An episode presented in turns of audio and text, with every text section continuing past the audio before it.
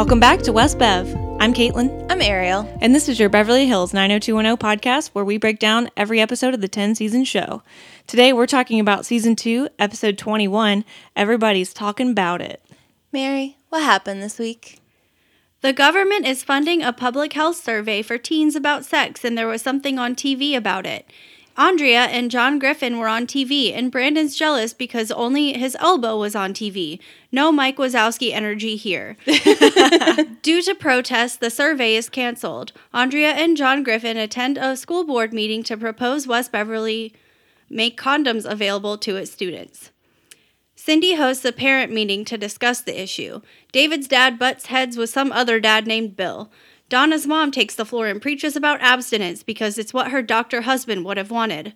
Donna speaks up with a very good argument as to why teaching abstinence is good, but teaching contraception is just as important. Because of Donna's speech, David assumes she's DTF and asks Steve and Brandon where when the free condoms will be ready. Steve tells him to just go buy some. David buys way too many condoms. Donna makes it very clear he won't be needing them. Andrea wants to run a series of Oh God, stories there's so written by more. students or students' experience with sex for a special edition of The Blaze. Brenda plans to write about her pregnancy scare, but when Dylan finds out, he's not happy because the story involves him too. Brandon gets butthurt about all Andrea's safe sex projects because he wasn't consulted as a member of the editorial board. Andrea accuses him of being jealous, and I don't think she's wrong. Brandon basically tells her she doesn't know what she's talking about because she's a virgin. Rude. When the school board votes not to allow West Beverly to make condoms available to its students, John and several other students volunteer to hand out informational packets about safe sex. Kelly and Andrea both don't go and have a heart to heart about Brandon rejecting them and how sex is definitely not a race. Andrea runs into John and finds out he wrote a piece for the paper about being a virgin.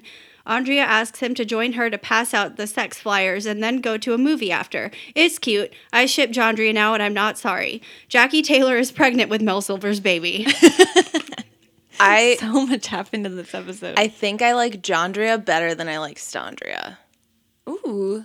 I I, like do it for n- I do right now. I do right now. And uh, well, I, I like it for different reasons, right? Like I feel like John is like super into Andrea. he's so And into he's Andrea. sweet. I like him. I'm actually really happy that John Griffin has become a character. Yeah, me too. I'm sure he'll last like one more episode Right. and that's it. Sure. But it makes me happy. Like the first thing I said was John Griffin appears again. Mm-hmm. Like I was just so happy he was there, and I like that, like the dynamic between him and Brandon Oh yeah. because they're all on the editorial staff, and John is just clearly better. Yeah, there's a lot of interactions that happen between John and Brandon that are contenders for line of the week. So I wrote a couple so down. good. But like, no, I love this episode so much. yeah, this is a great episode. This is a fantastic episode. Like even at the beginning when they're watching the news and Andrea's like, "Oh my god, there I am." And there's Mm-hmm. John and then Brandon's behind everybody else. It was like even the editors are like tired of him. Oh yeah. I mean, also, yeah, total Mike Wazowski. Like I totally didn't make the connection, but that's I can't believe it. I know. I'm on TV. Except Brandon. Brandon's like, "I can't believe I didn't make it." yeah, like ugh. He's like, yeah, there I am. They're like, I'm sorry, where? That's like it's the least important part of this too. Is like, Yeah. "I can't believe they didn't see me." You didn't do anything. You walked out of a building. Mm-hmm. Yeah, it also doesn't matter at all, but they had to do something to like give him motivation for being such a jerk this episode. I lo- I will say like probably my biggest criticism of this episode is that very little of what Brandon did was actually consistent. Yeah, or important for that matter. Oh my god, none of it was important. yeah. Like they were all over the place with him. Totally. Um, I will say this episode was written by Karen and Charles Rosin, and I was very excited when I saw their names come up. Yeah, they've usually been doing the good ones, right? So I have it pulled up. Karen actually did um, Isn't It Romantic? Which was last season when they had the sex ed talk. Oh. So she's done both the sex ed episodes. Okay. She did Fame is Where You Find It. Oh. She did Camping Trip, Oh, I did love camping trip. uh, Down and Out in Beverly Hills, and The Next 50 Years. Down and out was Um, I think that was, Andrea living with Grandma Rose. yeah, Oh, Down and Out of okay. District. Sorry. that's okay. That was just in parentheses. So And then Charles has done the basketball episode, Mm. The Gentle Art of Listening, mm. East Side Story. Oh, yes. They did Fame is Where You Find It Together. Cute. He did Spring Training, Was that uh, Baseball. baseball. Oh, right. And then this season so far, he's done a lot. He did the Party Fish, Ashes to Ashes, unfortunately. Oh, boy. The next 50 years, A Competitive Edge. Oh, boy. and everybody's talking about it. Okay. So, he gets all the sports episodes and she, She gets, gets the, the sex sex, episodes. episodes. But also she gets both episodes where she leaves Brandon on the cutting room floor. So I really like her. fair. Good Oh my job, God, I didn't even realize that she does. She's like, you know what? I like Brandon. No one in universe likes Brandon. right, right, right. At least she's like self aware. Plus, like they're pretty consistent with what they've shown because I feel like Brandon has acted consistently in all of those episodes, and then yeah, she gets the sex episodes, and all of her sex ed episodes are just about AIDS, which right. Or abstinence. The two A words. well, those are your only options. Right. AIDS or abstinence. it was the 90s after all. Right. Oh my gosh. But yeah, I mean that's like the beginning of it mm-hmm. is they're watching this news segment and everyone gets all excited about it until Brandon's not on it. Mm-hmm. And then mom and dad go to bed and Dylan and Brenda just start making out hard. That's fine. I just I love it. Like they're just like, "Oh, we're still in a room with like other people including your brother." Doesn't matter. Yeah. I will say though, this whole episode just reinforced how much chemistry they have with each other. It was like so good. they it's like they've been to which obviously it's a fictional TV show, but it makes it feel like they've been together for like 5 years.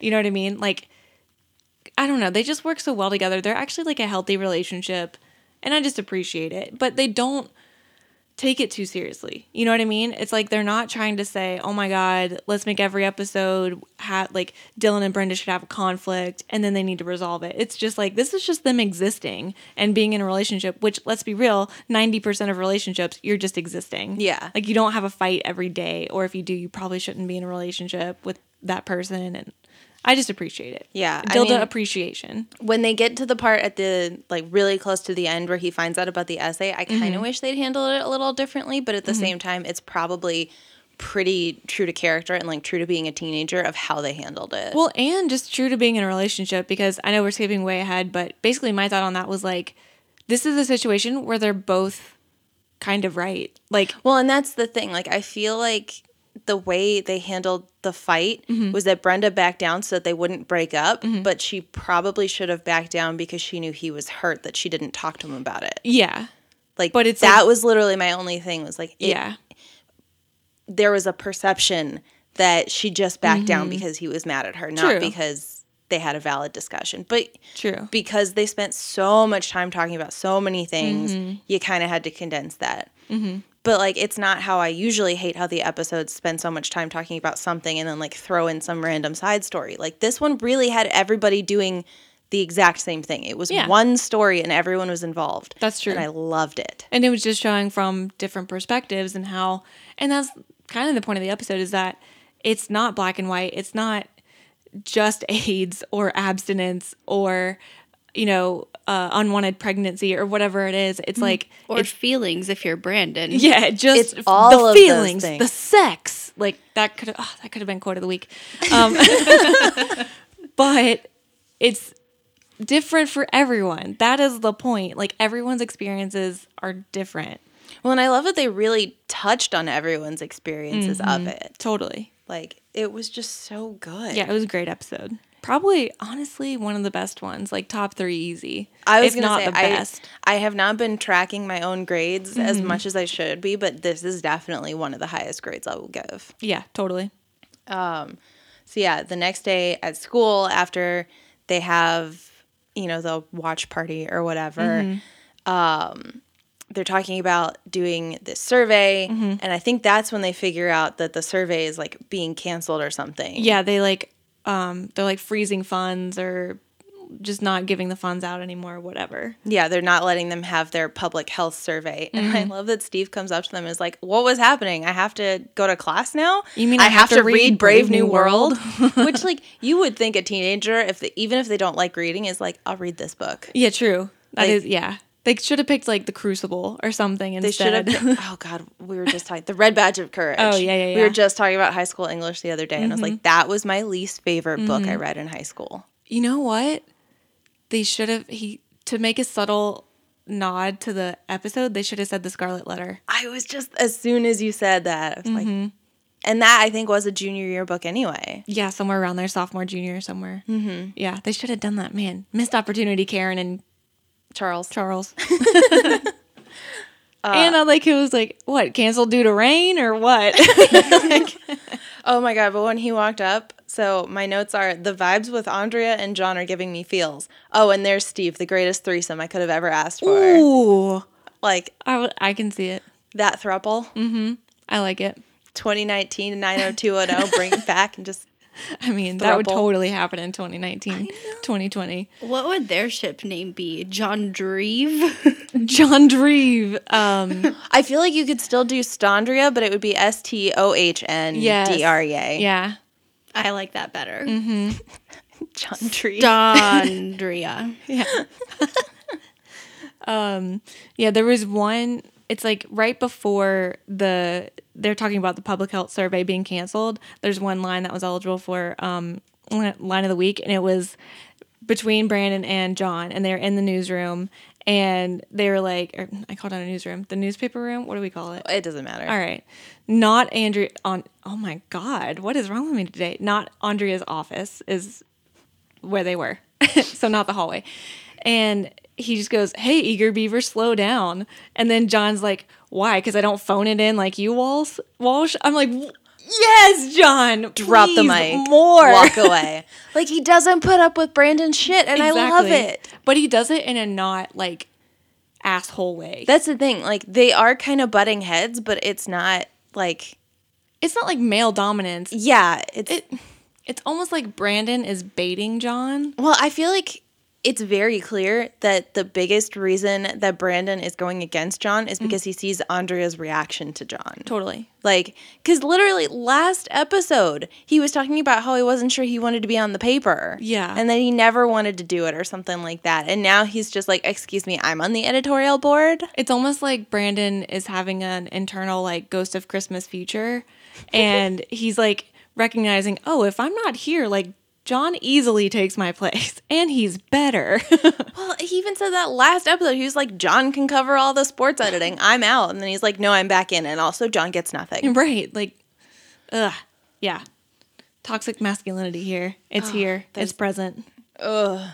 But yeah, so then yeah, right when the public health survey was canceled, I was like, yeah, John definitely likes Andrea because that's when he's like offering to do something else or like, Andrea, you have an idea for this, right? Like he's very involved in wanting to hear what Andrea has to say. Yeah, I mean, this is probably the first time, and maybe it's the first time they intended for it to be seen, but it's the first time you see him, like, uh, I don't know the right word for it, like, yeah, trying to get her attention in that way. Yeah. Because every other episode, he's been like, I have a great article idea. Like, let's talk about it. I'm super into this with you. And now he's like, I'm super into this with you. Yeah, like totally the whole like professional relationship is not just a professional relationship anymore and it's I like it. I don't, I don't it. feel like he's coming on too strong. I don't feel like she's saying no and he's just not listening. Like it's nothing bad. It's just he has a crush on her and he's like subtly making it known. Yeah, But not so subtly. They're handling it so well. Yeah. it's so cute. Mm-hmm. Um, I actually didn't write a lot of notes about what happened in the episode. I just wrote things of like, I really like Brenda's suit jacket and giant scrunchie. well, don't worry. I wrote some other things down about what happened. God, Because basically, what happens here is like at the end of that conversation, Andrea's like getting, she's like, I have an idea. And there's like a parents' board or whatever. Um, and she wants to file the motion or whatever to put the condoms in the school. Um, and because if she can, like, if she goes to the meeting and brings it to them, she thinks they'll get taken seriously just because of everything that's happened. Um, and so she wants to propose that the Board of Education move to consider adopting that same plan. yeah, okay, because this was the part where I was like, she's standing up in front of all of these people and like making these controversial comments, like kind of expecting that they could shut her down immediately, but mm-hmm. like trying to start the conversation with it because like she is a brilliant advocate. And I love that John went to support her mm-hmm. and she's like, we could sneak out right now. And he's like, no, no, no. go do it. Yeah, she's very. He's very encouraging. So very supportive. yeah, like you can do this. Like I'm right here. I've got you, but you got this. Like you can do this, which was great. And we got emotion. Well, and I love that that councilwoman seconded the move, and he was just like, "Wait, what?" Yeah, excuse me. Like, yeah, I didn't. I didn't totally get what- it at that point. I think I got it later when they were saying that that woman was the one who's like best friends with Elise, Mm-hmm. and so like, why would she say that when Elise is so clearly, you know, abstinence driven? But when I first saw it, I was like, is he mad that a woman is proactive about like safe sex for teenagers? Yeah, it. It was like, the reaction. It would have been different if the reaction was to a man saying it. Like, Well, and it would have, it just would have helped if they explained a little Mm-hmm. more than him just like putting his hand over the mic and being like, "Excuse me." yeah, like, Like we don't know who that woman is. Mm-hmm. We barely know about who you are.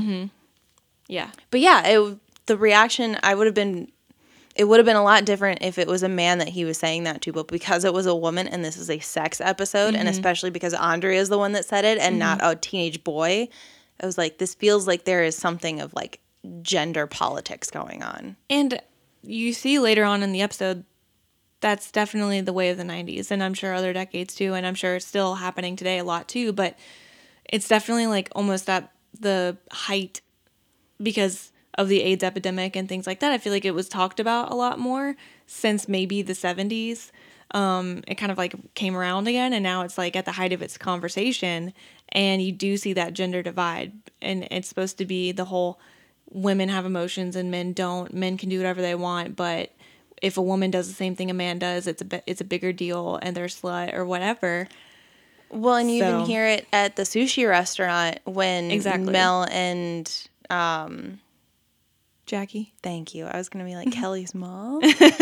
when Mel and Jackie are talking about having to raise their kids, you know, like, oh, it's different raising a girl about sex and raising a boy about mm-hmm. sex. And I was like, that's like, there's seriously a double standard. oh totally, and it's it's even like it's a double standard in a very clear and obvious way, but it's also the double double standard in the sense that like Jackie was extremely forward with Kelly. Like she she made the comment where she was like, I mean, you told me about birth control before I even got my period. Mm-hmm. So not only was she telling her about the physical aspect of it, but she was probably also talking to her about the emotional side because Jackie's the one that says, well, there's also a lot more that goes on.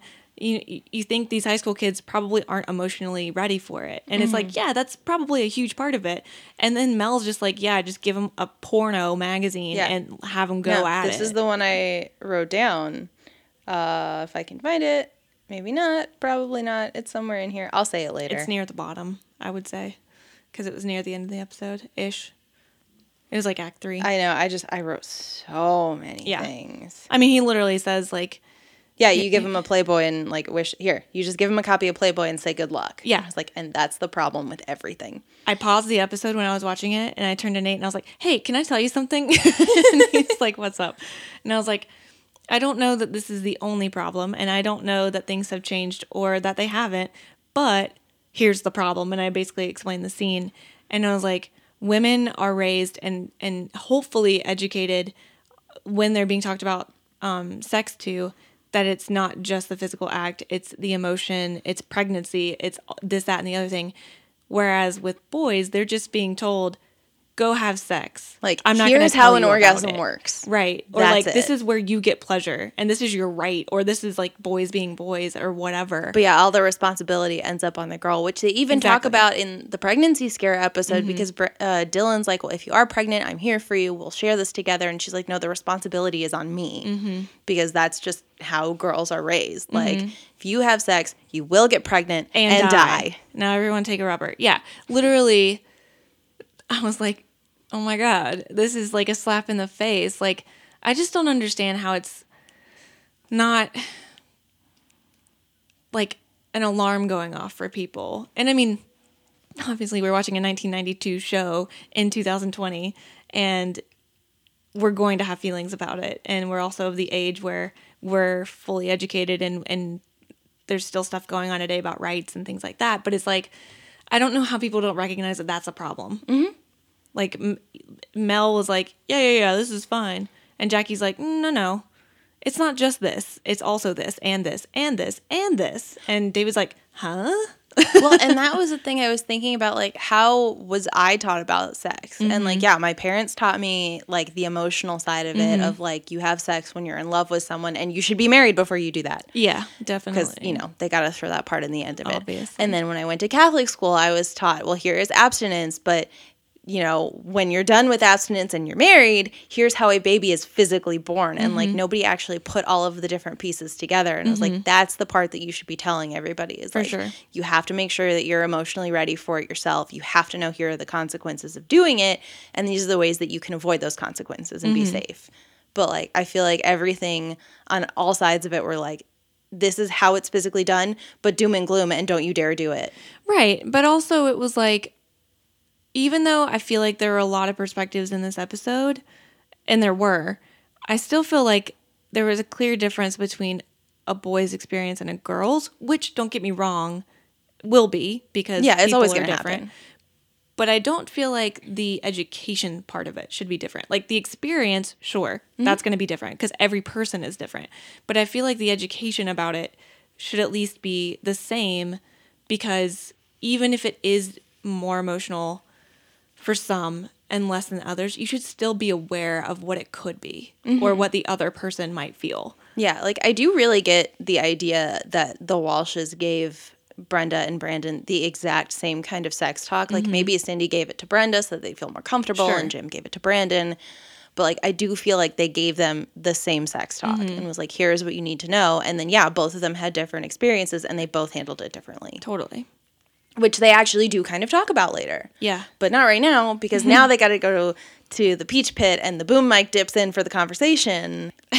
Yeah, we're like teeny little baby. we're like 30 something episodes in and they're still boom micing in here. all over the place. We're almost 40 episodes in, I think. Yeah, easily.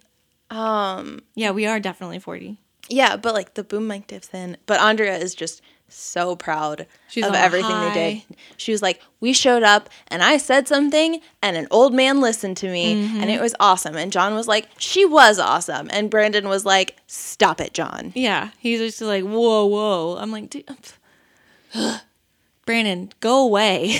yeah, like he was acting so possessive so over weird. Andrea, and like I don't know. I feel like if you were, you know, close friends, you would want to be, um, not possessive, but like protective Yeah, of your there's friend. a But this difference. this is not protective. no, it's this possessive. is possessive. It's jealous. Yeah, no, it's like if I don't have her, no one should, because he probably could have her if they actually sat down and had a conversation about it. Because she said no once, and Mm-hmm. he respected that. But like, I don't know. I Yeah. just I I don't like the dynamic that goes on with Brandon and Andrea specifically in this episode just because of John Griffin. Yeah, I wonder how Brandon would react if he knew that she and Steve kissed. I think he would punch Steve. I think he would. I really think he would, even though it was one kiss one time last year. Like little man would just go over and be like, "Hey, Steve, can I reach your face? Because if I can, I'll punch it." He's gonna like punch him in the chest, and Steve just be like, I'm sorry, what, was that? like you know how Brandon acts um, with Dylan when he has any kind of history with any girl that Brandon just met. "Yeah, Imagine him finding out that Andrea, who he's actually kind of close with, made out with Steve. oh yeah, and it was like for fun. Like, Yeah, for fun, like no feelings, cute shit. I loved it. Yeah, it was was great. Brandon, well, he wouldn't love it. no, oh my god, Brandon would flip a table." like, God, it would be bad. I don't want him to find out. 'Cause I- don't I him to want find him out. I to want that out. reaction. Because like we've seen Steve get into fights and then Brandon quote unquote break it up, but like Yeah. Dylan has to be there for it. True, And, like, true. Watching Steve and Brandon fight badly. Oh man, I would Yeah, because we've seen Steve fight poorly. Yeah, to a little guy. Yeah. So And we know how easy it is to hold Brandon back. just let me at him, okay? No, hold me back, hold me back. yeah. Steve would just put his head, his hand on his head, and like let Brandon like scramble. he would. oh my god. Oh, the one thing I didn't, well, the other thing I didn't like at the Peach Pit. So first, Nat's like, "Here on the house, Yeah. here's a milkshake. Like, good job, kid." But then he was like, "Wait, but if I had a daughter, I'd lock her in the closet till she's 35." Yeah, he's like, you did a great thing, but if you were my daughter, I'd be furious. Yeah. Bye. It's I was like, nah, mm, mm, I thought you were better than didn't this. like that. But like, Because I get it. And that has, that's definitely been a thing for a long time. I mean, think about it. Like, especially growing up in the South, you'd always have the dad that, like, sits on the porch with a shotgun. Oh my God, I hate that joke The so guy to come home. Yeah. Like, I feel It's like terrible. you're just describing our governor's campaign ad. oh, no, absolutely. oh. I forgot about no. Abs- no, it you're wasn't. absolutely right. It wasn't him. It was the other one. Oh, I thought it, no, it was Brian. No, it was Kemp. Brian it was Kemp. Yes. Oh, Yeah. God. Yes. It That's was our absolutely governor. ridiculous. Oh, Yeah. Georgia, what even are you? But that's the thing is like, yeah, that ad happened in what, like 2016 in Georgia, and this is 1992 Mm-hmm. somewhere else. And it's like, if Nat had a son that was talking about sex, that would have been a completely different thing. Oh yeah, it would have been. He wouldn't have even said anything. He would have been like, "Yeah, son, go get it," or whatever men say to boys. Yeah, Like it would've- him a punch on the shoulder and Yeah. be like, "That's my boy." Atta Proud boy. of you. Go get those free condoms. Yeah. Why don't you grab some for me? Ugh. I don't know why I just went southern. Probably because it happens in the south. Um, yeah, and then after that is when they go to the like PTA meeting that's being hosted at the Walshes, and they say, "You know, Cindy Walsh, nothing fazes her." Yeah. It's like a lot fazes her actually. But he's yes, you're right. But I do think he was probably meaning like out of all the moms here, she's probably the best one to handle it because let's be real, Cindy has been the only mom to like help out Kelly when Jackie was, you know, about to go to rehab. And, Yeah, but Jackie's out of rehab now. well, no. But what I mean is like she's been the true mom figure. I mean, yeah, I know that's what they were going for, Yeah. but I was just like, actually, a lot faces Cindy Walsh. Yeah. Like, even when they, like, the first thing they do is they get there and she starts talking to people and she's like, go find your father. Like, I can't True. do this alone. It's like, Yeah. so she's being fazed. yeah. Like this is the person who freaks out when you wrap your cardboard in plastic. yeah. No, like, ugh, what, whatever. Doesn't matter. Anyway, at the PTA meeting or whatever, Donna's mom wants to meet Cindy. That's not the same Donna's mom, right? It's not. The, Okay. The only other time we saw Donna's mom was in the um fashion show episode. yeah, it was literally like a background actor, but I just she wanted to had make like sure. dark brown hair and was like definitely not mom like this kind of. It was mom. not, this was not this mom. And I think her name's actually Felice. Felice. That's Which- right. I, I did have to take a double take. Like, did anyone hear Felice? Because I don't. No, it's definitely Felice. Felice Navidad. Right, but it, Cause Christmas. Oh my gosh, Donna was born on Christmas. yeah. So why wasn't Donna named Felice or Navidad? Felice Junior. yeah. Oh my gosh. Okay. But she's there, and so is Mel and Jackie. And then we just get this weird cut to like men yelling about condoms and sex, and it's super annoying. and another boom mic. Oh, yes. Definitely Boom Mike. Um, um, but I I do love that all of the sex episodes end up being just about AIDS and like Felice was like, "Oh, well, you know, all the kids need to be abstinent because my husband, who's a doctor, couldn't be here right now." Mm-hmm. That's what he would say. But if you do have sex, you will get AIDS. And then Brenda's like, "There's more to that." Yeah. Like yeah. I love that Brenda said there were other things to talk about. And I love that the kids stayed in the doorway to listen even though the parents were like, "Excuse me, this is parents only." yeah. Like, what are you doing here? It's like, what? Uh, First of all, Brenda lives there. Second of all, why? Like, stop. Like, they can be there. Well, and that's the thing. Like, it very much felt like we're making the decisions for you because you're not mature enough to make the decisions. And the kids were like, but you haven't asked us. Right. Well, and also, even if they're not quote unquote mature enough to handle it, isn't this a perfect opportunity to educate? Yeah. Like, this whole idea was to talk about the whole free condoms in school mm-hmm. thing, but maybe you should talk about, like, all right, well, how are we addressing sex education with our children? Mm-hmm. Because if your entire sex education plan is this one assembly where you have someone who is HIV positive come in mm-hmm. and that's it, you're not doing your jobs. And the Exactly. school's not really doing a job either. Well, it was a weird comment too that she said where she was like, "We barely survived the sexual revolution." What does that even mean? I, barely survived? I That's a stretch. Also, what does that mean? I don't know. I mean, there's a lot of sexual politics that I feel like I'm not educated enough to get into and that this Right. is not the place for me to just get on a soapbox and talk about like, well, this is what's wrong with everything. So I'm not going to, but I do think that like this whole abstinence only argument is not the right one. And I love that Donna stands up to her about Mm-hmm. it.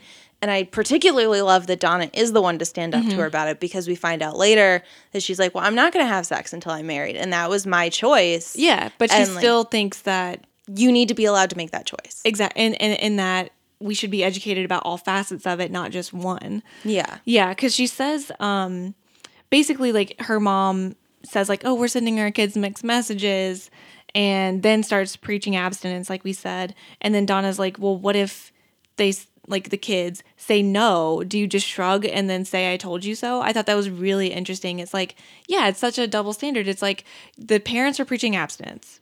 What is the number one thing that happens when a kid is told they can't do something? They're going to do it. Exactly. So Donna's basically like, well, because kids do that, and we know that they do that, and you know that they do that, what if they don't take your advice, go have sex? What are you going to do then? Then you're going to be like, mm, told you so. Like, no, you have to parent them. You have to help them and support them and love them no matter what. So, where's the hypocrisy and where does it stop and where do we change things? I love that. That was Yeah. that was wonderful. Well, and I feel like that is one of the biggest arguments is like if you teach a kid abstinence only and you don't teach them what sex is, they don't understand those like quote Exactly. unquote consequences because I hate the idea that you call pregnancy a consequence, but a not a consequence, a result. result. Yeah, there are results mm-hmm. to sex and they are biological, emotional, chemical, whatever. If you don't teach them all of those things and they go do it anyway because of course they're going to mm-hmm. because no one's no one's just going to listen to you say no. Right. And that's the thing too is wouldn't you rather lay out all the options mm-hmm. and have your child choose abstinence? You know what I mean? Like instead of just saying like this is the option and this is the one thing and you must do it, wouldn't you rather say here are the results or here are the possibilities that could happen. Here are the outcomes, the mm-hmm. all possible outcomes. There is you could not have sex and there's that's your choice. You could have sex but you're protected and so you therefore you don't get an STD or a pregnancy or whatever. You, there is the pill. There is having unprotected sex and here's what could happen. Like just lay it all out. What is the harm in laying it all out? Because no offense, like if I'm gonna like a kid and I'm hearing my mom say, you know, there's a chance you could get an STD if you don't have unprotected sex or If you if have you have protected. yeah my god you know what i'm saying? What do you think i'm gonna choose? Have a life-threatening disease or not? Well, and that's the thing is like, by not telling your kids all of your options, you're basically telling them that you don't trust them to make their own decisions, which is the first thing that I would do is like, well, you don't trust me to do it. I mm-hmm. am going to make my own decision and like you better hope I know what a condom is. exactly because it's like wouldn't you rather completely be feel like your kid knows all the possibilities and make a choice knowing that rather than making that same choice and not knowing mm-hmm. like i don't know i just feel like it's a no-brainer and maybe that's because we are where we are today but i was- just feel like it's a no-brainer I was going to say that's the other thing is like I'm not a parent. I have no intention on having kids mm-hmm. and having to explain what sex is to Right. someone, but like I know what options were given to me and like what mm-hmm. was said to me and I do wish that like some things had been handled differently. Yeah, I mean, of course, and hindsight's always twenty twenty too. But and and obviously, that's got to be a such a hard conversation to have. But that doesn't mean you shouldn't have it. Well, and I think like there was a post, I think it was on Twitter, where like somebody posted a picture of the like sex ed book that they had bought to like talk through it with their kid. Mm-hmm. And the picture was just like a little pencil drawing of two people having sex, and like you couldn't see anything. This was not like the anatomy portion of it. But it was a woman on top and then the guy on the bottom. And it was like, this man just looks so happy to be here. and I was like, that's the kind of sex that you want. Like, Right. They're happy to be together. They have made mm-hmm. the decision to be together, and like also anatomy and like these are all the things you know. But like, let's put it all together. And this man is just like, I'm just glad you chose me. True. But yeah.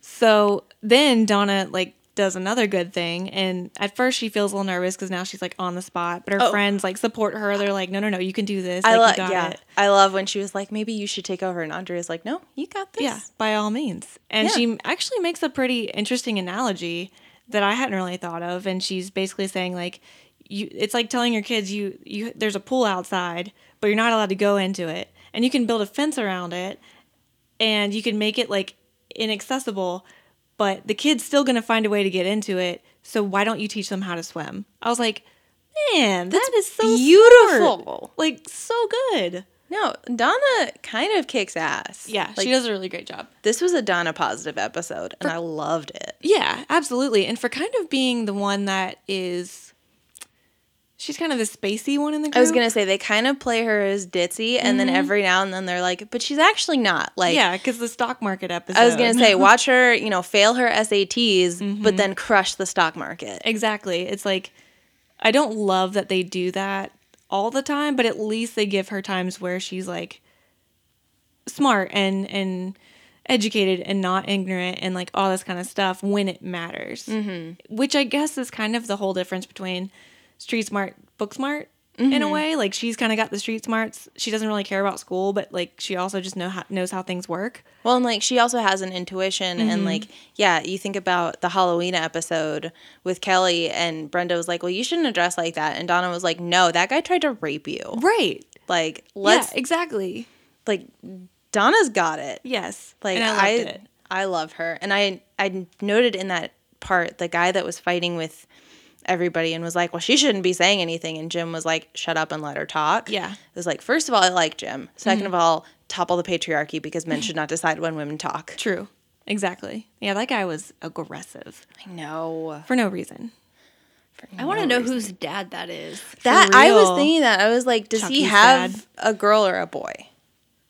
Chucky's dad. Yeah, I think it's Chucky's dad. Oh my god, I don't want to talk about Chucky. um, I also loved that in that scene, Brandon was just like, "Well, maybe we should talk abstinence only." Oh yeah, Like, he's like he she's got with the parents. like, Like, mm. you have had sex. yeah, you can't preach abstinence when you're not abstaining. Well, and like he's abstaining, but like not it's not like he's in a relationship and choosing not to have sex. He's abstaining because he is not dating anyone. Yeah, because he's not getting any. Yeah. So he's like, yeah, sounds good. Like, that if the whole- follows my narrative. if the whole thing with Emily Valentine hadn't happened, they'd be doing it right now. Oh, absolutely. Like he would not be at this meeting because he would be having sex with her somewhere. exactly. So like, ugh, Brandon. I'm Brandon. still surprised they didn't bang. I am I too. know. Like I feel like they implied they were going to Heavily. in the um last 50 years cuz they were like Oh, right. I know what I want to do before I die. Wink Oh, wink. yeah. yeah. But So- I think they weren't banging because it was Emily's choice. Mm-hmm. Because remember, she was like She was on birth control, but but not like- because she was currently having sex, but because she said she wanted to be prepared when she was ready to. Mm-hmm. So I'm like, maybe they didn't bang because like Emily wasn't there yet, and so she didn't want to do it. which is totally fine. And, Absolutely. like Brandon would have said yes in a heartbeat Mm-hmm. If she had approached him not in the way that she approached him. Yep. Like when she was already on her downward spiral. So Agreed. like I just don't think he has a leg to stand on. But I found it so interesting that Brandon kept siding with the parents Yeah. against the kids. Well, because he thinks that's the self righteous thing to do. Yeah, he, wants never he wants any- Jim to pat him on the back and Yes. say, "Good job, hot dog." He never. Good job, hot dog. My name is Brandon Walsh and I am a good boy. Brandon Hot Dog Walsh. Yeah, Brandon never does anything because he actually has his own opinion. He just latches on to whoever he thinks he can get the most approval from. No, he thinks that mom and dad will like him if he picks this, especially because Brenda very clearly picks the other side of it. Mm-hmm. And like even after when they're cleaning up, and I have a question of where all of these folding chairs came from. Like, do the Walshes just have twenty five folding chairs? They, might. They must be left over from the neighborhood watch. Mm. But yeah, do they just have these? Like, is this a thing that adults have? Like, you join a neighborhood with an HOA, and you're like, well, I guess I need twenty chairs. so interesting you bring that up because my parents, I'm pretty sure, have like 25 I was gonna say, chairs. how many chairs do you have? Yeah, well, because also think about it. Like, once you get a garage, most people just fill everything up. Like, that's their storage, and they actually can't park cars in their garage, which is the point of a garage. I'm not at that point yet. Like, I can fully fit my two cars in our two car garage. But I'm just thinking about it like suburban families tend to not actually put their car in the garage and they just fill it with a bunch of stuff. Probably 25 folding chairs and like three um, long tables. Well, yeah, So- and that's like I think about my parents, and I just don't remember how much shit they have. Mm-hmm. But they keep buying these giant houses with the intention of like, well, we have to have stuff. And I'm sitting Mm-hmm. here with like, I have 900 square feet of space. I don't want anything. Don't buy me things. Mm-hmm. Totally. I mean that I also think that's such an interesting um change in generations too because I think inherently our parents' generations were pack rats and the nicer way to say that is more nostalgic and sentimental. Um, because my mom was calling me the other day and she was like, you know, we're going through the basement because I want to make sure that your stepdad can get more room for his workshop and like all that stuff, which is great. And she's just telling me about all these things that she just has from my childhood and and also things that she got from like my grandma and stuff like that. And I was like, man, I want to feel more nostalgic than I am and like more sentimental because I know this means a lot to my mom. But wait a minute, that's the point. Is my mom probably feels this way because her mom felt that way and because she's like I'm I'm telling myself I want to feel more sentimental because it would make my mom happy. Not because I actually want any of this stuff. Oh, yeah. No, when It's I, interesting. when I went to see my parents over Christmas, um, they so they have two guest rooms, and there's like one that I've stayed in both times I've been out there. And the second time I went out, my fifth grade graduation certificate that Oh my is God. framed Adorable. was in the room, and I was like, "Mom, They brought it to Arizona. they brought it." And then they were like going through stuff the day I left, and they were like, "Oh, do you want your baptism certificate?" And I was like, "Why? what would I do with this?" it's amazing that they have that. You never know when you're going to need to prove you've been baptized. What could I use this for? And then like they were bringing out all this stuff, and they were like, "Oh, we found your old social security card," and I was like, "Well, I've changed my name, so Yeah. you can shred that. Yeah, also you like shouldn't have that." like but also why was that just lying around somewhere that wasn't No, easily the accessible? thing. Like they just started pulling stuff out, and I was like, "I'm really glad you keep social security card." Fifth grade graduation certificate side by side. That's adorable. Thank you so much. I mean, and I do think there's some things that are worth it. Like some things that like maybe I had it as a child that I like since I will probably be having a, at least one child that I would want to pass on. Like that's kind of fun to some degree. Like, oh, your mom had this, you know, and my mom had this and blah blah blah. But yeah, 5th grade graduation certificate No, probably shouldn't be keeping that around. There's no point. And it's we know you graduated from 5th grade. it's framed. Use that frame for your 6th grade and then your 7th and 8th and ninth and I college did. and I did graduate eighth grade. I don't remember if they gave me a certificate, but like my, I don't remember if high school is framed or not. They kept the like little clapboard that they gave us, Mm-hmm. but it's not in there. They just kept the little board. Like my grad, mine's framed or not. My college one is framed. My grad school one is not framed. I should have just taken the frame, and shown up at home and been like, "Got a frame." the frame is what is the most valuable part anyway. Like, Yeah. Not saying that you're not. Well, the education is Yeah. the most valuable part. The piece of paper means nothing. exactly. That's my point. Nobody Yeah. cares. Yeah. and the frame costs more than the paper did. Mm-hmm. Basically. Absolutely. Exactly. That's what I mean. Not that your education is not valid. But anyway, that frame is worth more than a smart fifth grader. well, I did go to public school, so technically that frame did cost more than my education. That's true. I mean, I went to public school. Everything costs more than my actual education. But that literally has nothing to do with this episode. no, not at all. Moving Got on. way off track. Because this is the part they're cleaning up at the end of the parent meeting, and Brandon decides to bring up how he and Cheryl had sex in his bed while his parents were down the hall. Was it before or after where where somebody was like, "Who would have ever thought that Andrea Zuckerman would be leading the sexual revolution?" It was after because um, I wrote Cheryl mention, and Okay. then Jim says, before you know it, frank discussions about sexuality may be so common we don't think twice about it. And I was just like, okay, Jim, I do like you today. Yeah, on And board. Then they said, who would have thought Andrea Zuckerman would be leading the next sexual revolution? I was like, me. Yeah, I'm like, I thought that. Who didn't think that?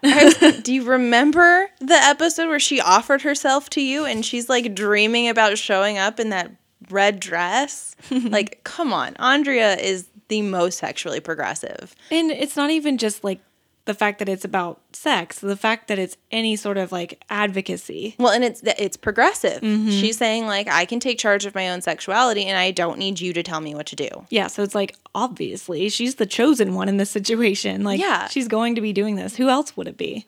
Like I would say Andrea at the top, maybe like a little bit farther down, I'd say Brenda would be the mm-hmm. next one to do it, mm-hmm. and then like at the very bottom would be Brandon. Yeah, because I think in order of probably like passion for things, probably is in is in line with that. It's like Andrea and then Brenda. Maybe you know who I might place next? Maybe Steve. I so I was thinking about Steve because like especially with this idea with this like, you know, movement kind of a thing, I think Steve would be on board because Steve likes sex and I don't think he sees anything wrong with that. Right. I think there are other things that like depending on what it is, Steve wouldn't do it because like you heard him complain about having to read a book. Well, true. But if it was like I don't know, foster care cuz he's Yeah, no, adopted, it's you it's know? got to be something he's interested in mm-hmm. for sure. But I do think there's a passion there. Yeah. The only thing I'm absolutely also positive about would be Brandon would be at the bottom until somebody tells him he should care about it. That's what I mean. His is like fake care. Yeah, Fake passion. it's all extrinsic. it's manufactured passion. Yeah, because like when they're back at school and Mrs. Teasley is like, "Well, you need to stop Andrea from doing stuff," he's like, "Okay, I'm on it." Mm-hmm. But like honestly, that had nothing to do with anything. Mm-hmm. Like That never came back. It never came back up. There was no point in it. The only thing I could think of was saying that like Brandon picked the side of the teachers as well as the parents and like is against his friends. Cause yeah, he never brings it up to her anytime because he tells her they have that whole confrontation in Andrea's office about like, you need to chill out. And Yeah. she's like, well, why? And then he just makes a weird 90 degree turn into a different direction rather than saying like Miss Teasley said that you're going to get kicked off the, the board. Like, he could have clearly said why he was even approaching her, and it would have been more Brandon like to blame it on a human, another human. well, to say like I'm doing this for your own good. yeah, Like I'm trying to get you to stop so that you can stay on the newspaper. right. But he doesn't do that and then it literally never comes back up. Well, and, and especially because he, I guess, feels personally attacked, and maybe the whole John thing. no, he feels personally attacked that she could dare to talk to another boy. Right. That's exactly what happened. But I mean that's that's the thing is like the Mrs. Teasley pulling him aside to be like she shouldn't be doing this and frankly she shouldn't just be having TV interviews on school property without getting it Well, fully approved. But that's not the point because Neither here nor again there. Never gets brought up again. Exactly. Exactly. Which is yeah. Mm. No, I hated Mrs. Teasley going to Brandon to talk to him because I also feel like Mrs. Teasley and Andrea should have a good enough relationship that she could go to her and be like, look, you having this interview on school campus is probably not the best thing that you could be doing. Like, it's really inappropriate that you didn't get approvals for it. And like, you're representing the school right now. And, you know, whatever. It literally also could have been a legal thing. Like Mrs. Teasley could have come at it from a like, no, this is like a school policy thing or a literal Yeah, like legally, you cannot do this, and it's going to get a lot of people in a lot of trouble. You can do it off campus. exactly. You cannot That's do exactly it on what campus. I mean. Yeah, like she could have come about it from that from that perspective rather than a mm, like personal or not not even personal, just like Stupid. uh, yeah. Like that's it's just stupid. I don't know. It was just a weird way to go about that. Um, yeah. And then like the whole threatening her job, that could have also been come. It could have also come from a place of, we could replace you as editor because you're going around school policy or Like the parent council or or whatever, whatever. it's called, like the the school board could you know make us replace you because Right. you're going against school board votes. right rather than we're just if you don't say if you don't stop what you're doing, we're gonna replace you as editor. Like Well, and like was- especially telling Brandon like if she doesn't stop what she's doing, we're mm-hmm. going to replace her. So you have to do something about it. That gives Brandon a responsibility over Andrea's life that I don't like. that need, and it, that is unnecessary. It's Yeah. totally none of his business. Yeah, Like and he's still like, I'll take care of it. The Yeah. fact that a- a member of the faculty would approach another student about Right. someone else entirely Yes. is just inappropriate. bullshit. It's horrible. Yeah, and it wouldn't happen. It just Yeah. wouldn't happen. It's yeah, it's totally unbelievable. Mm-hmm. And I feel like they only put that scene in there because they had Mrs. Teasley for a day and they just needed something for her to do other than like be on the news camera. yeah. Yeah. And then this is the same day where David walks up to all the other guys and is like, Well, how do I go about getting a condom? When do you think the free condoms are going to be there? Did y'all see Donna? Like, I heard Donna was like totally advocating for sex and blah, blah, blah. And I do really love that Steve was like, Just go buy condoms. And David was like, Do What? what now? Which also, like, I just had an epiphany. This is how boys get educated on sex from other teenage boys, not from their parents, not from school, not from public education, not from anything. Like, Especially when you know that Mel was like, You just give him a Playboy. Exactly. And he says, like, Oh, I was joking. But I'm like, Were you? no, he wasn't joking. He was joking because he heard the reaction from Jackie or heard what Jackie actually said on how she educated Kelly on sex. Like, this is the problem. Like, this is why David doesn't know what the hell to do, is because no one taught him. So he has to learn from other boys his age who also don't know. Which I do love that Steve was like, just go buy condoms. Because, Right. like, that's, you know, it, I'm going to sound 85 years old when I say this, but if you are not mature enough to go to Kroger and Mm-hmm. buy some condoms, I feel like you shouldn't be having sex. Totally. Like, And no, absolutely. but like, yeah, Steve is like, I go to the store and buy my own condoms. And then he's like, I don't need them right now. I know. Poor like, oh, poor. Steve.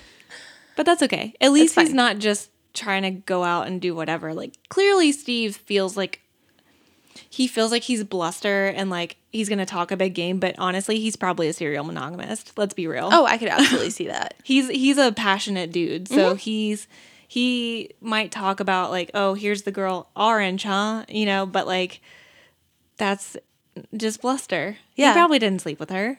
No. Yeah. He, he wants Andrea And if he and did, Kelly. that would be okay. But he just seems like the kind of guy that would rather be in a relationship. No, absolutely.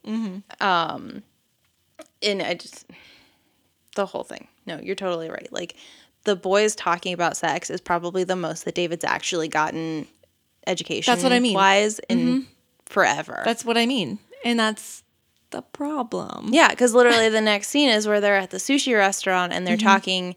And Jackie's like, "Oh yeah, I taught her about sex. I taught her about birth control." And then she like makes that stupid comment about Kelly being a wild child, and that kind of rubbed me the wrong way. That was the only Like- thing. It's like Jackie was doing so well until that line. Yeah, because it shouldn't have mattered if your was kid was child or Donna or, Kelly or Brenda or Andrea or whatever. Like, you should still have that conversation with them and you should still give them birth control and be like, you use it if you think you need it. Right. I will, you know, support you in all of that. But, like, I need you to know all of these things. Well, and that's the thing. Apparently, it like the the um the reason was wrong, like because she thought Kelly was a wild child, but at least she tells Kelly about it from all angles. She's Yeah. like, you know, if you're going to do it because in my mind you're a wild child, whatever.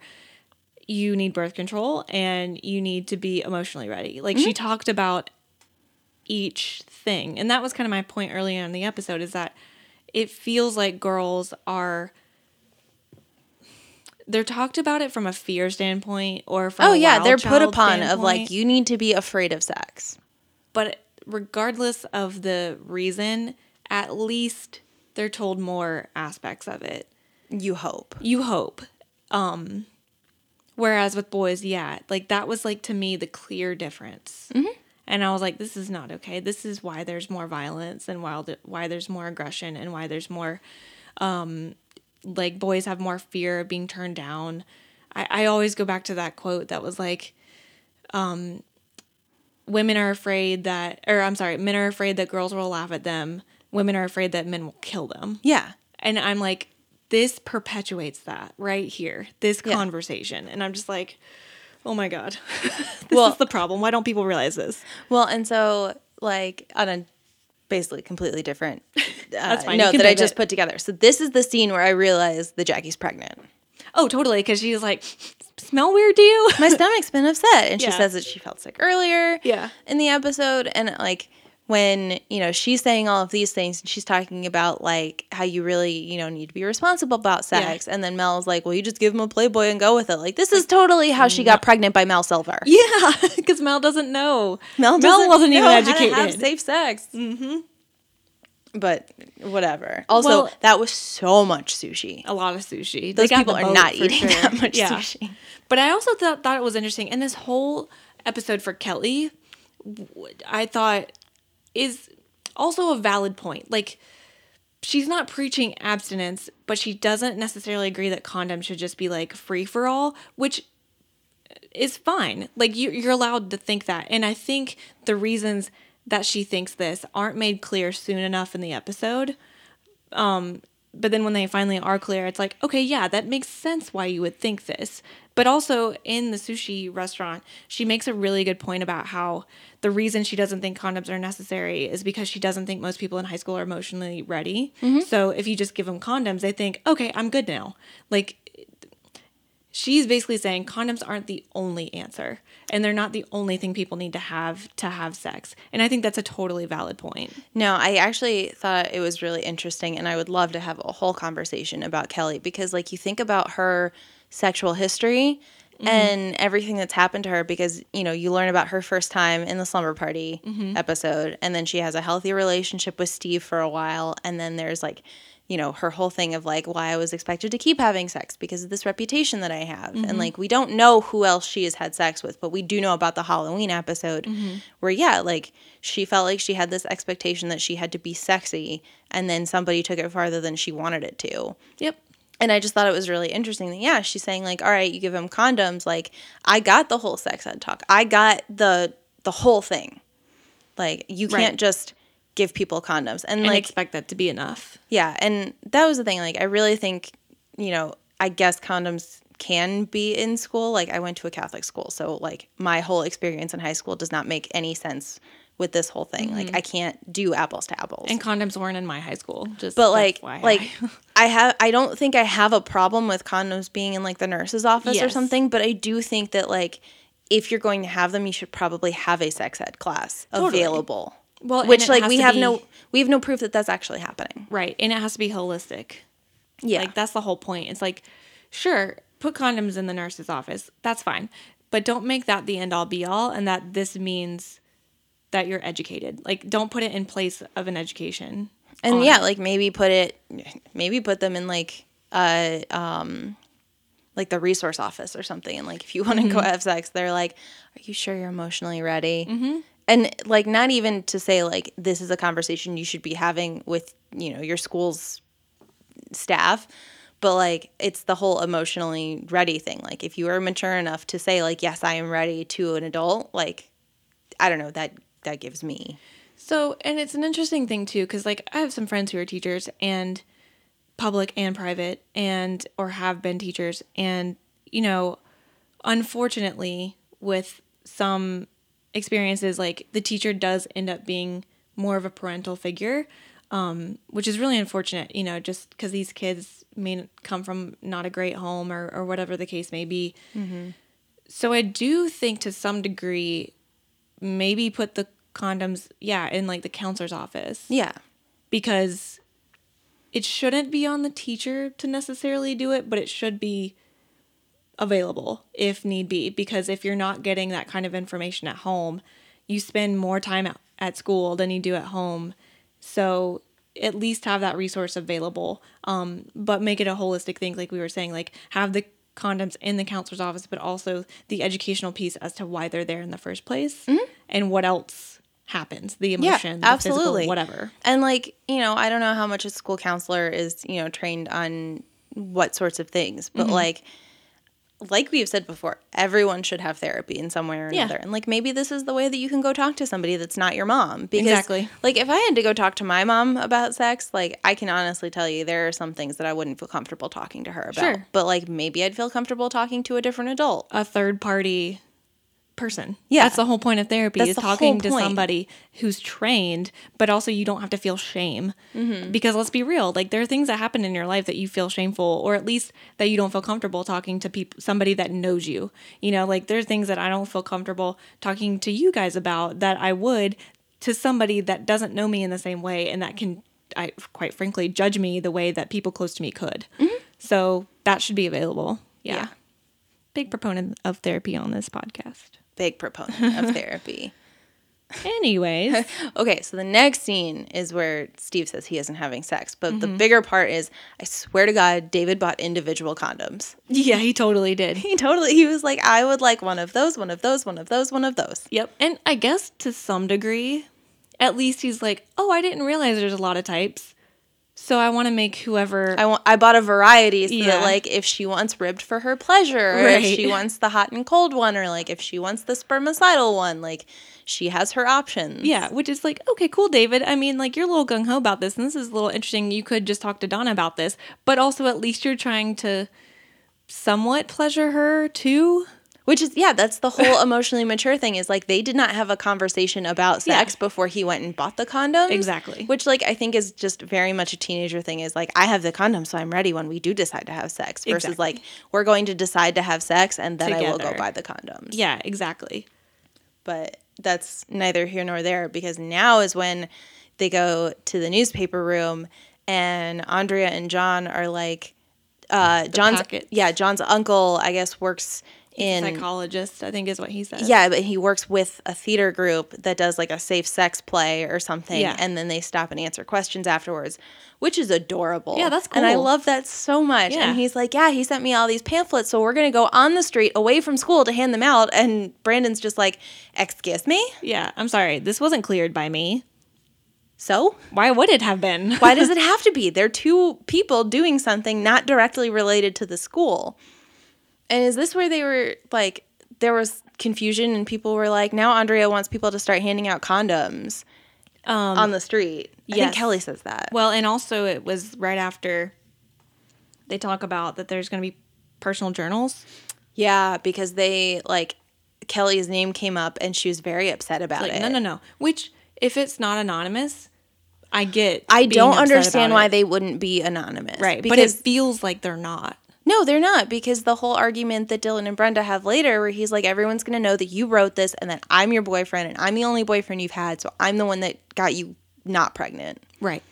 And then Brenda's like, "Oh, right." But that's the thing. If it, why wouldn't it be anonymous? I know that feels because again, it doesn't much matter who the experience, who had the experience, just that the experience was had. Mm-hmm. Although if it's not anonymous, like I give John Griffin a lot of props of like Yeah. freely admitting that he's a virgin Sure. because like teenage boys don't handle that well. Mm-mm. Oh God, I hate Brandon because yeah, nothing like this just made me really mad. This part where he's like, "Can I talk to you?" and he drags her outside, and he just says a lot of really mean things to Yeah, her. this is again classic Brandon. Go from zero to angry in Well, three seconds. Maybe you should get a life of your own before it's too late. It's like, how is activism not a life of her own? Right. That's the thing. It's like she's feeling passionate about these issues and these public health things. That is a life. Yeah. Well, and then they move down the hallway and they start fighting in front of an HIV awareness poster. Did Of you course. notice Mhm. that? I Right in between it. the two of them was the word HIV. Yep. It's like, come the fuck on. And then Brandon basically calls her out of like, you can't be a member of, you know, this activism because Right. you're a virgin. Well, and and I think his direct quote was if you had more experience, you know that love is not a public health issue, which I'm like which that is not the argument. Like lo- they're not arguing about love. They're not they're not saying you should be sex educated because you love someone. They're Yeah, no, he's making these are the these, like you're being educated when you're not in love or when you are. It doesn't matter. Love is not the point. Well, and frankly, a public health initiative should not be talking about love. Exactly. But like, yeah, he just like grabbed something out of left field. But I I rewrote his line to "Why should I listen to you? You're a virgin who can't drive." yeah. I know he's so mean to her. And then like later when they tell him what he did, and he was like, "How could I know she'd be so sensitive about it?" It's like, are you serious? Look in the mirror, Brandon. Yeah, you're the one being sensitive here. Well, and he makes all of this stuff about how it should be, you know, wrapped up in emotions and you need to make sure that you're in love with the person before you have sex and, you know, you need to know your feelings and then being like, how was I supposed to know that she was going to have feelings about the feelings that I said? Yeah, I said feelings, so she thought feelings and then had feelings about the feelings that I said I had feelings about. No, I was so glad she stayed mad at him. He deserved it. Well, yeah, and and obviously Andrea is affected by it because then the next day she's she's like clearly thinking about it and all that kind of stuff, and now she's like it's leaking into her activism, which really sucks in my opinion because it she was so confident and felt so great about it and was ready to just like help people and and educate people, and now because of what a stupid sixteen year old boy said, she's taken well, a step he- back. It's it's so good. Yeah. Because like she would feel vulnerable and like hurt and emotionally affected by the things that someone she cares so much about. yeah, she cares about his opinion. Yeah, like he said a lot of really mean things to her, and of course it's gonna hurt her feelings, and it's gonna make her feel like, well, maybe he's right. Maybe I shouldn't be doing all of this stuff. I really don't know anything. Like, of course that's gonna hurt it's her. totally on the nose. Like that's a perfect portrayal. That's exactly what. that's exactly how I would feel now. Yeah, well, and it's also mixing. Anytime you mix teenagers with sex and feelings, this is what you get. Yeah. Like that's exactly how it's supposed to feel when you're 16 years old. Mm-hmm. So yeah, good job, writers' room. Yeah. Well, and then so after that is when the vote failed, and all of a sudden Brandon wants to be involved. Yeah, and he's on board. Right. And I was so mad. I was like, nothing happened that made you change your like to make you change your mind. You Right. just did because now the vote failed and so like the adults won and now you can switch sides. Right. Well, and and an interesting thing, like I wonder, like this was right before um, they said that she that Manners, the woman who vote no, when she originally moved to make this happen in the first place. I was like, I wonder if she felt bullied to say nay by the board or the other parents. And then it's like, And then they said oh, that, yeah. she's friends with Donna's mom, who is Yeah. actively against this. Yeah. So that sucks. Yeah. Yeah, so and then here comes another line of the week contender. Um, th- when they were walking down the stairs and basically talking about the result of the vote and stuff, and John Griffin says she thinks if condoms are in schools, it might encourage casual sex, or somebody somebody else says that, but then John says that's like saying if cars have seatbelts, it might encourage people to drive. Because I think Brandon's the one that said having condoms in school would encourage people to have casual sex. And then John's like, I'm smarter than you. Here's Yeah. why. And then Brandon was like, Well, I'm on board too. I've always been on board. Right. I'm over here. Like, he literally, it Goes was from like, point to point. no, it was like if there was like, you know, a standoff and it was the parents on one side and the kids on the other. And then he heard like one of the kids say something and he just like runs around to the other side and was like, Mm-hmm. I've been here the whole time. Like, that's what just happened here. It's Absolutely. Stupid. That's because he never actually has his own opinion. No, he doesn't. He has the opinion of the loudest person in the room, Mm-hmm. which in this case was Donna, but John was loud before Donna was loud. But then I I just love so much how Donna was like, no, people need to have sex ed. They need to understand safe sex, knowing that she has no plans on having sex. I loved it so much. because I thought it was perfect. That's the point. It's Yeah. like just because you what whether or not you want to have sex, you should still be educated about it. That is literally the point. Yeah. and I don't understand how people can argue that. well, because that's the thing. You have to be able to make the decision for yourself. Because it's your own personal decision. You Donna and whoever you have sex understands. with. she's so smart. I, I love know. her. And it's that's the thing. Like there are arguments in this world that we have that are unfortunately like in our government right now and things like that. And people have these arguments and stuff, and then like there's arguing against it. And like what we just said, like I don't know how you can argue against just having the edu- education in the first place, but people still do. And I'm like, how? Like it just doesn't make any sense to me at all. It's like people are. It's like what people are really like arguing against is having the facts Mm-hmm. or having the information in the first place. They just would rather people not have the facts. I'm like, oh, absolutely. what?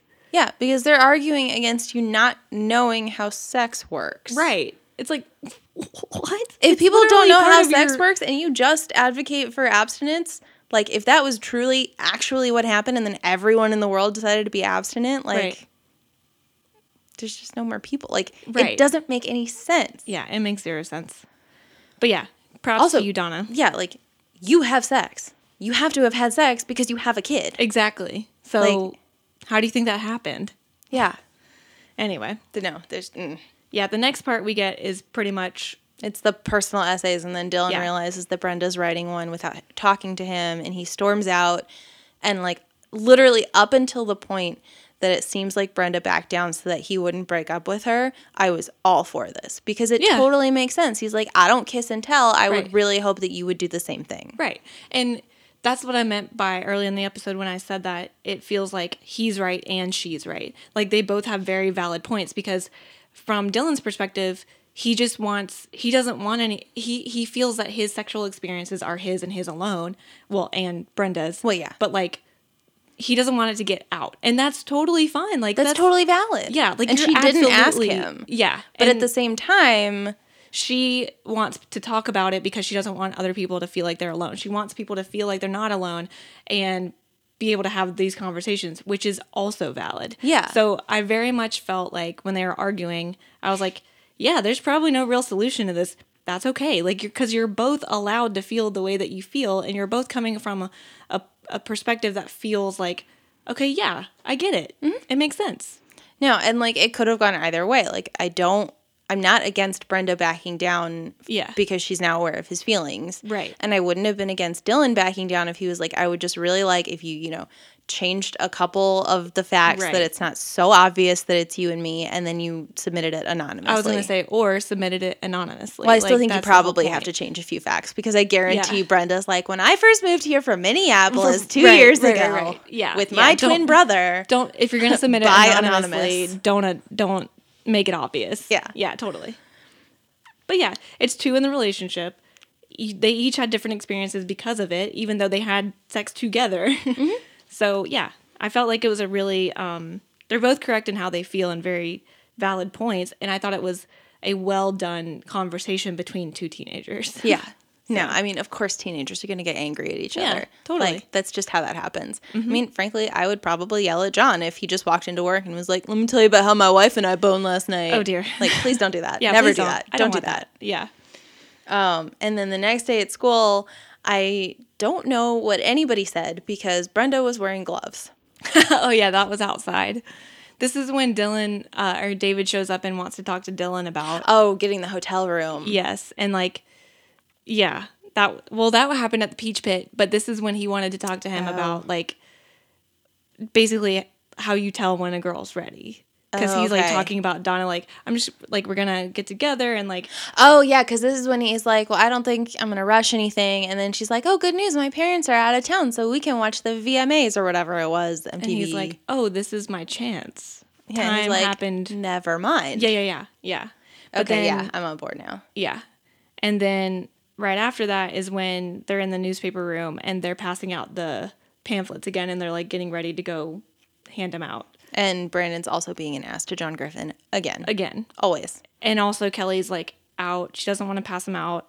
Um and I basically just made a comment like I'm super sure it's because of her past, not really because of anything else. No, it's it's her personal decision. Mm-hmm. She doesn't want to pass them out because I think she has had a lot of sexual experiences that she wouldn't want other people to have, Correct. and like that's that's in her experience, and that's just what she wants, which is totally fine. Yeah. Because then everybody starts walking out, and Andrea doesn't immediately go with them, and Brandon's like, "Andrea, please just be mad at me, like just." yell at me and kick me whatever Mm-hmm. and she's just like wait a minute you're the one that hurt me i don't owe you anything Yeah. Yeah, which like- is so true. It's like don't tell me how to be mad at you. yeah don't no tell me that I let me shouldn't. feel my feelings Yeah, exactly. go away. And then he does go away. And then Kelly comes in to get her chemistry book. And they have the conversation of, like, oh, we both have crushes on Brandon. I'm like, how?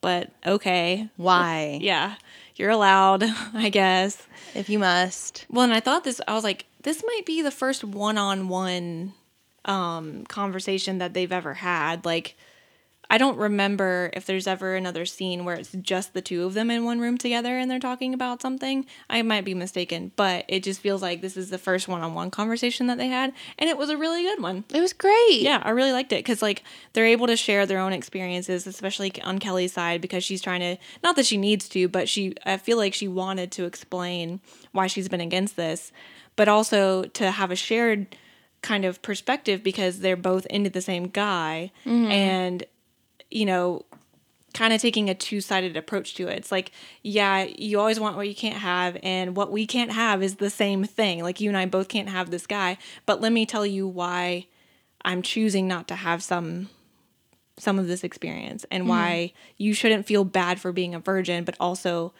I can't fault you also for wanting to have sex. Yeah. so it was I I liked the No, conversation. I loved it. I liked it a lot. yeah. Um but. Like it just makes me so mad that It's people tried to make well, it's about Brandon and Brandon's the one that made Andrea feel bad about being a virgin. right. Like that that just makes me feel bad. And then she sees John Griffin and that's when he's like, He feels like an outsider. I submitted an essay. It's the one mm-hmm. you didn't want to read about me being a virgin. And then she's like, Well, if I wanted to go hand out pamphlets, would you go with me? And he's like, Yeah. And then she's like, Well, if I wanted to go to the movies mm-hmm. afterwards, would you go with me? And he's like, Yeah. Also, he had another contender for a line of the week. Like John Griffin was just delivering like John great Griffin lines. Crushed He's it. great. So his line was just because you have four hooves doesn't mean you have to follow the herd. I love Which is so true. It's like just much. because maybe you walk like a duck, maybe you talk like a duck, but it doesn't mean you have to be a duck. Hmm. Like, yeah, love it. No, I love John Griffin. I hope he never goes away. I know Yeah. he will, but I hope he never does. And I'm glad you also said Jondria in your synopsis because I put I ship John and Andrea or Andrea, Jondria, Yeah. and it actually works better than Brandria because Brandon is the Bran and Andrea's on and John and you see what Yeah, I'm saying? John Like, and on. It actually like No, it John- works. It's one continuous name. yeah. Writers, did you do that on purpose? Send us an email. At back to podcast at gmail.com. That's B A C K T O podcast at gmail.com. Woo. But yeah, the last scene, uh, well, the second to the last scene, Yeah. is David at Donna's, and and she's ordered pizza, and they're like hanging out, and, And he show she brings the pizza and he's like, "Oh, how much money do I owe you?" And then opens it, and the the condom is in the middle it's of in the money. wallet. It made Yeah, no sense. It's in the money, but it falls out, and it kind of looked like a little like Listerine pack. It looked really weird. or like um like a gel capsule pill, Yeah. but like larger. it looked really weird, and she was just like, I'm "What's sorry. this?" I'm sorry. What's that? And then she's like, You're funny. And then goes to eat pizza. And then he like noms onto her face while she's about to put pizza in her mouth. And I was like, Excuse me, sir. This is pizza time. right. It's like, why would you let your pizza get cold to have teenager sex? Yeah. I Like- mean, to be fair, he'll probably last 10 seconds. True. Let's be honest. True, True. but still, pizza is greater than teenager I sex. know, he's like, We need to work up an appetite first. And then, yeah, like kind of throws himself on her. And she was like, Oh, you're serious. Yeah. But then she is wonderful and perfectly explains her intentions and is very straightforward. Like she is mature. Wonderful. She's she is mature enough to make this decision for herself. And I love that when she said like I'm not going to be having sex and he was like ever? Yeah. It's like, dude, no, David, come you on. idiot. Um, but she's also like, she's the most mature to have sex. Like, she Yeah. should be, honestly and truly, she should probably be the only one. She on should be the one having sex, Yeah. if anyone is going to have sex. But like I love that yeah, they made her this emotionally mature character and then we're like, but she's not going to have sex. Yeah. Because that was her decision. Right. And everything's totally fine. And then David was just like, oh, thank God, because I'm not ready. Yeah. And that was great too. Like, that's the thing too, I feel about teenagers is that we're never, like, whenever you're a teenager, you never actually feel like the other person feels the same way that you do, whatever that is, until one of you actually has enough courage to say it. And then you're suddenly like, oh, wait, I feel that too. I'm so glad you feel that way. It's like, if we would all just Talk about it. talk a little more. Which, if you had a conversation that said, like, this is a conversation Right. you need to have with somebody to make sure that you're ready to, you know, whatever, like, but it feels like nobody is actually willing to talk to anybody else. About Well, and it is like I don't want to say it's the easiest thing in the world because it's not, and It's like you have to be super vulnerable. And at sixteen or seventeen or eighteen or so hard. twenty I nine, was like however old you are, yeah, like it's still very difficult to be vulnerable because that's the whole point. That's the definition of being vulnerable is that it's not easy and it's like showing yourself in a way that you don't show to people. So I get it. I don't want to pretend like it's not difficult, but if you can actually feel comfortable with the person and go there, you're gonna be way better off. Yeah, because nine, because if that other person truly is someone that's worthy of being intimate with like that, they're gonna be vulnerable back, and they're not gonna make you feel stupid for having those feelings or whatever the case is. So, Well, and like Anyway. as much as I really don't like David, like I think this is a testament to how their relationship is going to be in the future. Like I really hope that they have a good relationship because they seem to have no problem talking to each other. Like they've had some, you know, missteps Yeah. in the past, but I do feel like they're learning to be really emotionally mature with each other and have these open conversations and like as soon as they you know have this talk of like i'm not gonna have sex with you and like okay good like i'm totally cool with that let's eat pizza and watch tv like they didn't feel uncomfortable afterwards That's actually a really good point. I feel like their relationship has honestly been the most organic. yeah it's just working out really well for them and truly i hate david Yeah, but, i'm okay with this he's been getting better. Like that's what's so interesting. Brandon, he's not getting better. David, getting better. she donna is teaching david human emotions Well, and social interaction. Like, because think about it, he is a year younger, and sometimes that year can be a big difference. He's she's actually teaching him, like, I don't know. It's like those soft skills. Like, I feel like such a like skills. adult right now, but it's like. You know, because he might, who knows, David might have like social anxiety or like, you know, be a little less confident, but really want to be in the in crowd and whatever. And she's kind of like helping him along the way. he's learning not to film everyone True. He hasn't had a camera in a long time. he's getting over kelly Maybe. And it is cute. They're also doing things like sharing in each other's like interests. Like she was in the radio booth or the DJ booth with him, and now he's coming over to watch probably something that she focuses on more for fashion or whatever. And like mm-hmm. doing so I just I'm actually feeling pretty good about David and Donna, which their ship name is just David or Donna. david donid Donvid. Martver. Oh God. It's not Silton. Silton. Silton. All right. They're just David and Donna. That's it. Yeah. And then the last scene in the episode Bum, bum, bum. was intense. so good. So funny. Well, yeah, Kelly's on the phone and she's like, "Oh, I have to call you back. My mom just came in. What did you want to talk to me about?" And she's like, "I want you to promise you will never have unprotected sex ever. And Kelly doesn't say okay. She's just like, "What are you talking about?" I'm pregnant." bum bum bum. to be continued. Yeah, awesome cliffhanger. I know. I was like, "Man, I really wish we were recording two episodes in a row so we could just immediately talk about it." And honestly, I was waiting for this episode because I obviously know what happens, and I know that there's a character in the other 90210 who ends up being the baby. This baby. yeah, this baby. So it's great, and I liked her character in Her 90210. character. She's the best. She was one of my favorites. Yeah. Like one of my absolute favorite characters. Same. characters I agree. in teen TV ever. I agree. So what you're great. saying? So what you're saying is, after we do 300 episodes of this We gotta oh oh, do the we gotta do the oh next one. At We least have the first to. couple of seasons. I think I only watched the first two seasons. How There's many- only five. There's only five, Okay. and they're pretty short. Okay. If I'm remembering I'm gonna say, considering how this one's 10 seasons and some of the seasons are 30, 30 episodes, episodes long? Yeah, yeah, I think we can handle five seasons of something. we definitely but I can. gotta tell you, a lot happens in those five seasons. I'm so- True. like, I love teen TV. Yeah, I love it's it so much. Um, and yeah, that's it. Well, do you, do you have a grade? I have a grade. I don't have a like funny one, but I gave it an A. Oh, I gave it an A. Yeah.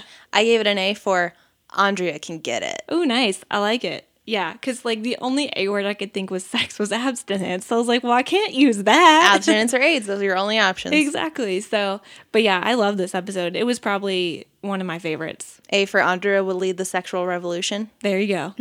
Ooh, A for Andrea's activism. I There we it. go. Okay. Okay, and then my line of the week.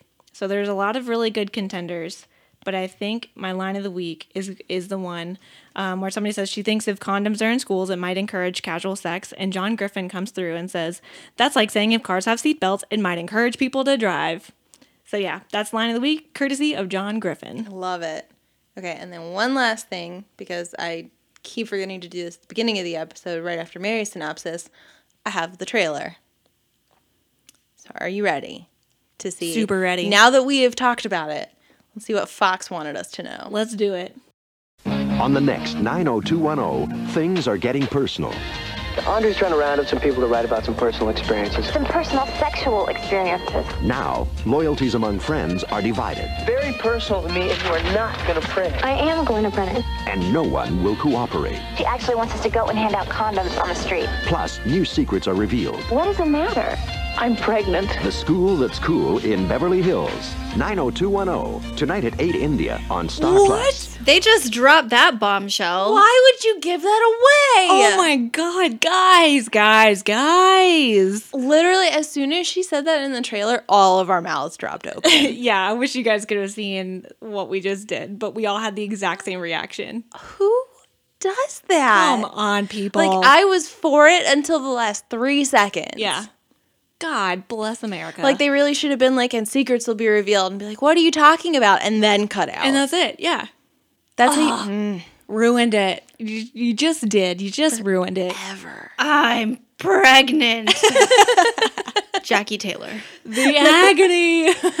She's so upset. so upset. I mean, I probably would be too if I was like, my kid is 16. I'm about to get him out of the house. Like, I just met this new guy, and now I have to have a baby. I mean, literally that happened in my high school. My best friend's ex-boyfriend was 18. It was his senior year and whoops, his mom's pregnant. I mean, with his dad and they're a Catholic family, so it wasn't like crazy out of the question, but it was still surprising. It's one of those ones where it's like the huge age gap. You're like, are you ready for another? Like, is that Yeah. what you had planned in your life? exactly. Like right now that kid is still only 11. That's So 12. young. Yeah. One Yeah. of my aunts had her last child when her oldest child was like 19. Oh boy. Your family So, is oh, massive. but she though. has seven. So, Yeah. yeah. That's just Yeah. like you have to space them out. Yeah she Yeah. needed a break. This was the the seventh sandwich. Their last name is Sandwich. Oh my Yeah. God that's so cute. yeah. So the seventh little sandwich to come around. Seventh little sandwich. I wish my last name was Sandwich. Yeah, it was great. Cute. Shout out to the sandwich family. I don't know Shout out to sandwiches. yeah. anyway, but um, yeah, that's Well, so n- I guess next it. week we'll find out what happens with Jackie Taylor and Mel Sil- Silver's baby that we know that she keeps and grows up to be in the next 90210. yeah. And Thanks, guys. yeah, I think we'll definitely find out because season two, episode twenty-two, is called "And Baby Makes Five. Interesting. Yeah. Okay. So we'll probably most likely, unless they're just throwing us a weird curveball, probably hear about it. All right. Well, I guess we'll talk about that next week. And until then, you can reach out to us and follow us on Twitter and Instagram at Back to Podcast. Yep. And uh, you can also email us, as we mentioned earlier, and as we do every episode, at Back to Podcast at gmail.com. That's B A C K T O podcast at gmail.com. And you can write us a review or subscribe or like or, you know, all of those fun things on your podcast app, which we'd really appreciate because those help us a lot. And then it tells us that people are listening and we like you guys and we want to interact with you. Yeah. And be our friends. Exactly. And don't forget, if you do leave us a review or anything, we'll shout you out and give you a little buzz there. Um, so definitely do that. We enjoy doing that. It makes us feel good, and we want to make sure that people are hearing us. So yeah, that's all I got. That's all I got. cool. So from all of us at Back to Podcast, I'm Caitlin. I'm Ariel. I'm Mary. Bye. See ya.